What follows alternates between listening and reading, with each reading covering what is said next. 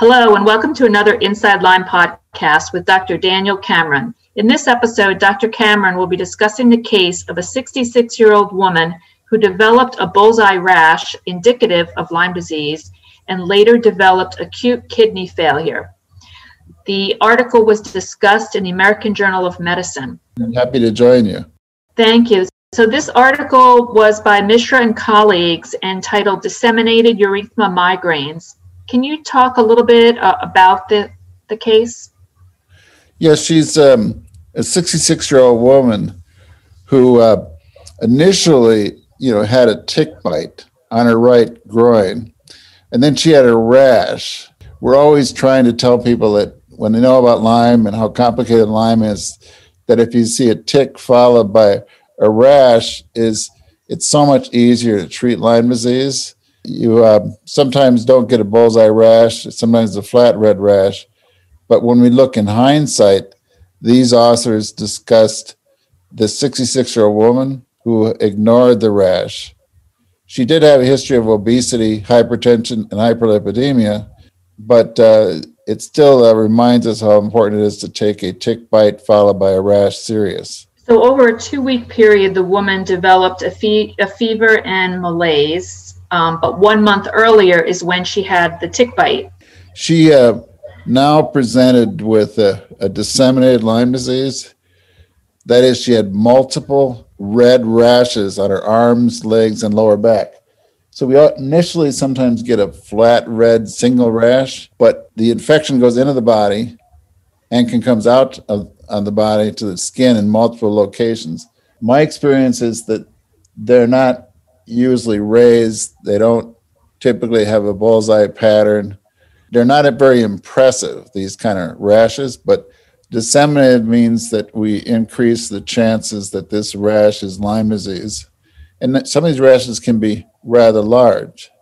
The other problem that she had now was that she had a lot of symptoms. She had a fever, intermittent fever, malaise, and fatigability. And so you put that together, that tick, the rash, now disseminated rash, and the right kind of symptoms, is that Lyme disease is increasingly the probability. Lyme disease is the problem. Now, this woman's uh, symptoms were severe enough that she was actually hospitalized. She was admitted with acute renal failure. Now, normally we'd much rather treat someone like this uh, at the time of tick or at time of a rash or even disseminated rash.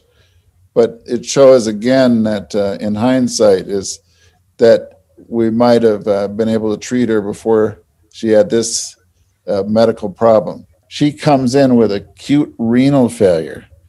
Creatinine is normally like 1, 1.2, 0.9. In this case, it went up to 4.49, which is rather high dialysis is something that's often necessary if the creatinine is in that five or higher area. Now, sometimes you get lucky because acute renal failure, once you fix whatever is wrong, the kidney will return uh, quickly to its normal function. In this case, the woman did not need to have dialysis. Now, this is kind of an unusual case, right? And, and an extreme case because she wasn't actually diagnosed with Lyme disease and, and tested positive um, on the Western blot until she actually had the acute kidney failure. Somehow, the uh, authors reported that she was diagnosed with Lyme disease. Now, that may have been because of the history of tick bite or rash, or it could have been that sometimes they'll order Lyme disease test but she had a Western blot test that was positive. It was the IgM type. IgM is what you might expect in early Lyme. And that makes sense because she's only had a tick and a rash and been sick for a month. And uh, the diagnosis was made, she was treated. Can you explain a little bit about how she was treated? Normally, as an outpatient, we prefer to use oral doxycycline because it treats Lyme disease but it also treats many of the co-infections that are in a tick. But if you're in the hospital and you're sick, in this case, acute renal failure, it's pretty common to make sure you have a catheter in your arm and give intravenous ceftriaxone. She ended up with two of the leading therapies. Her kidney functions improved in part because of hydration, that is, the fluids that she gets. This combination of IV ceftriaxone and oral doxycycline, and they discontinued other drugs that may have led to acute renal failure. She had losartan, which she used for hypertension, and nonsteroidal anti-inflammatory drugs are things like Advil. In order to uh, try to correct the acute renal failure, she had all of these measures and uh, the kidney function returned to normal. Patients, the people often think that if you have Lyme disease, you're going to see a rash. They look for the rash. So, but that might not fit in this case. More than half of people with Lyme disease uh, never see a tick, but they also often never see a rash. And if they see a rash, like in this woman, if they're not seeing a perfect bullseye rash with a clearing in the middle, they'll dismiss a rash. Now, in this case, I always tell people if they have a tick and a rash, even if the rash isn't perfect, you should uh, put those two together and uh, diagnose Lyme disease because that's that's Lyme uh, 101. Now, in this case, the rash progressed right from a uh, bullseye rash to disseminated. Do you see that frequently in your patients? I usually see one or the other. They'll come up with disseminated Lyme or they'll have a rash. This is rather unusual that you had that gap in time from the original rash to disseminated. Now, they're both considered relatively early and they're considered easy to treat. But just because they're considered easy to treat, a one month delay is not helpful. And also, even if they had treated exactly at the very beginning, there's still some treatment failures, and some people need more than the standard antibiotic therapy. What's the risk of Lyme disease once uh, a rash is identified? The risk is that maybe one out of three individuals will have some chronic symptoms or chronic illness uh, months later. In fact, there's a particular type of problem called post treatment Lyme disease syndrome. Post treatment means they've had some treatment, and it's Lyme disease syndrome. So I'm not a big fan of that name because it implies there's no infection. It's severe fatigue with cognitive problems and pain and poor function. I just would rather call it chronic manifestations of Lyme or chronic illness related to Lyme. Everybody has their own term for it. I don't like post treatment Lyme disease syndrome because that implies that you know there's no persistent infection. And if someone uses that term, they'd rather not treat with an antibiotic when they get the diagnosis. You're left hanging as a patient. And if you're still sick, all they offer is to treat the symptoms. Now, this art, this article in this case report fe- um, focuses on renal failure. Have you seen a renal failure associated with Lyme disease in any of your patients, or is it a common occurrence? I've only seen renal failure in dogs of my Lyme disease patients because that's a fairly uh, common presentation for a dog. You know, normally you always think of a dog being lame, but renal failure is actually pretty common and they don't know why it affects dogs more than people. Because of the timing of this case, is it makes you wonder are there people who have some renal disease where Lyme disease is a factor?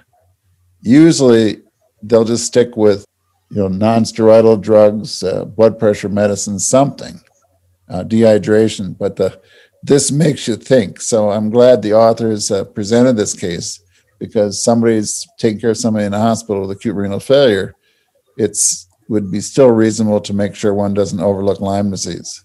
Do you think this patient's hospitalization um, could have been prevented?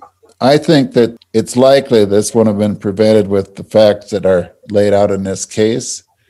The um, woman had, uh, you know, known hypertension uh, that that and other illnesses that could have contributed but anytime you have a systemic illness that involves the immune system, involves the problems that she had, it's certainly worth looking for an underlying illness. Uh, just because I haven't seen it in my practice doesn't mean it doesn't uh, deserve some kind of a look see.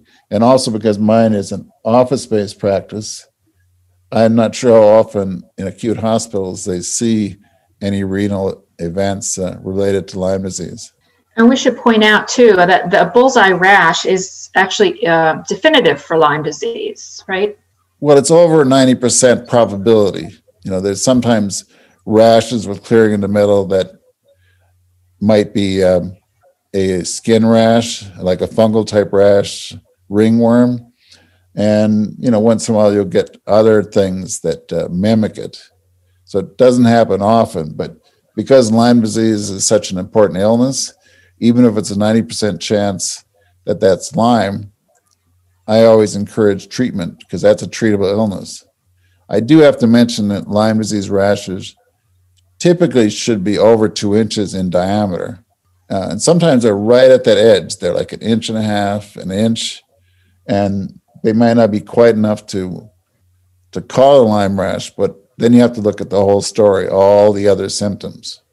The reason they don't look at tiny rashes, like half inch or less, is that the tick itself can irritate the skin and give like a you know different kind of rashes and be very irritating. And it might give the illusion that it's a lyme disease rash. Big picture is look at the whole story not spend all your time only on the rash. What are your thoughts regarding the treatment for this case well i thought that she probably could have gotten better with doxycycline if she had gotten treated in a timely manner but given there was this delay and given that uh, now she presents with acute renal failure.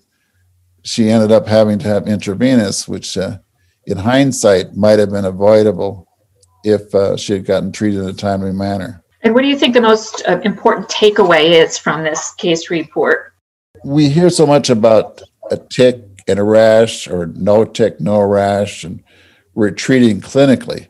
So, because the Lyme disease has such effects on the body, systemic problems, immune problems, is that anytime someone presents with an unusual illness or even a straightforward illness like acute renal failure, I always find it's still uh, worth looking for Lyme uh, as part of your history and treating for Lyme if there's a clinical presentation of Lyme disease. In this case, uh, she uh, had a good outcome, which I'm happy for. So now this is not the only case report that you've written about that involves uh, renal failure in a patient with Lyme disease. You actually have two other case reports on your blog, on your blog website. Well, that's the problem with being in practice is that I'll see a wide range of medical presentations that even if I haven't seen renal cases, I did write about two kidney cases in my blog. So sometimes my blog allows me to share cases that may I may not see, despite how many years I've been in practice. But this blog about this woman and these two other cases reinforce the need to look at renal issues in Lyme disease. Yes, and certainly to to pay attention to any rashes that appear on appear on your body, and particularly after uh, tick bite. So Thank you, Dr. Cameron, for joining us, and we look forward to more Inside Lyme podcasts. Thank you for leading the discussion, Darlene.